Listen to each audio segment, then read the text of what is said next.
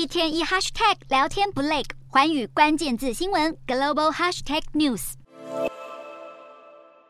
美国联邦政府债务上限的两党之争带来极高风险，三大平等机构之一的惠誉二日将美国长期外币债务平等降评，导致恐慌指数 VIX 暴涨超过百分之十五，攀升到五个月以来的新高，使得市场避险情绪强烈。美股四大指数全数收跌，道琼指数暴跌三百四十八点一六点，收三万五千两百八十二点五二点；纳斯达克大跌三百一十点四七点，收一万三千九百七十三点四五点；标普五百下跌六十三点三四点，收四千五百一十三点三九点；非半指数下挫一百四十六点六一点，收三千七百一十一点六零点。欧洲股市方面，同时受到汇率性平降评影响，全球股市受到重挫。欧洲三大股市全数收黑，英国股市下跌一百零四点六四点，收七千五百六十一点六三点；德国股市大跌两百二十点三八点，收一万六千零二十点零二点；法国股市小跌九十三点二四点，收七千三百一十二点八四点。以上就是今天的欧美股动态。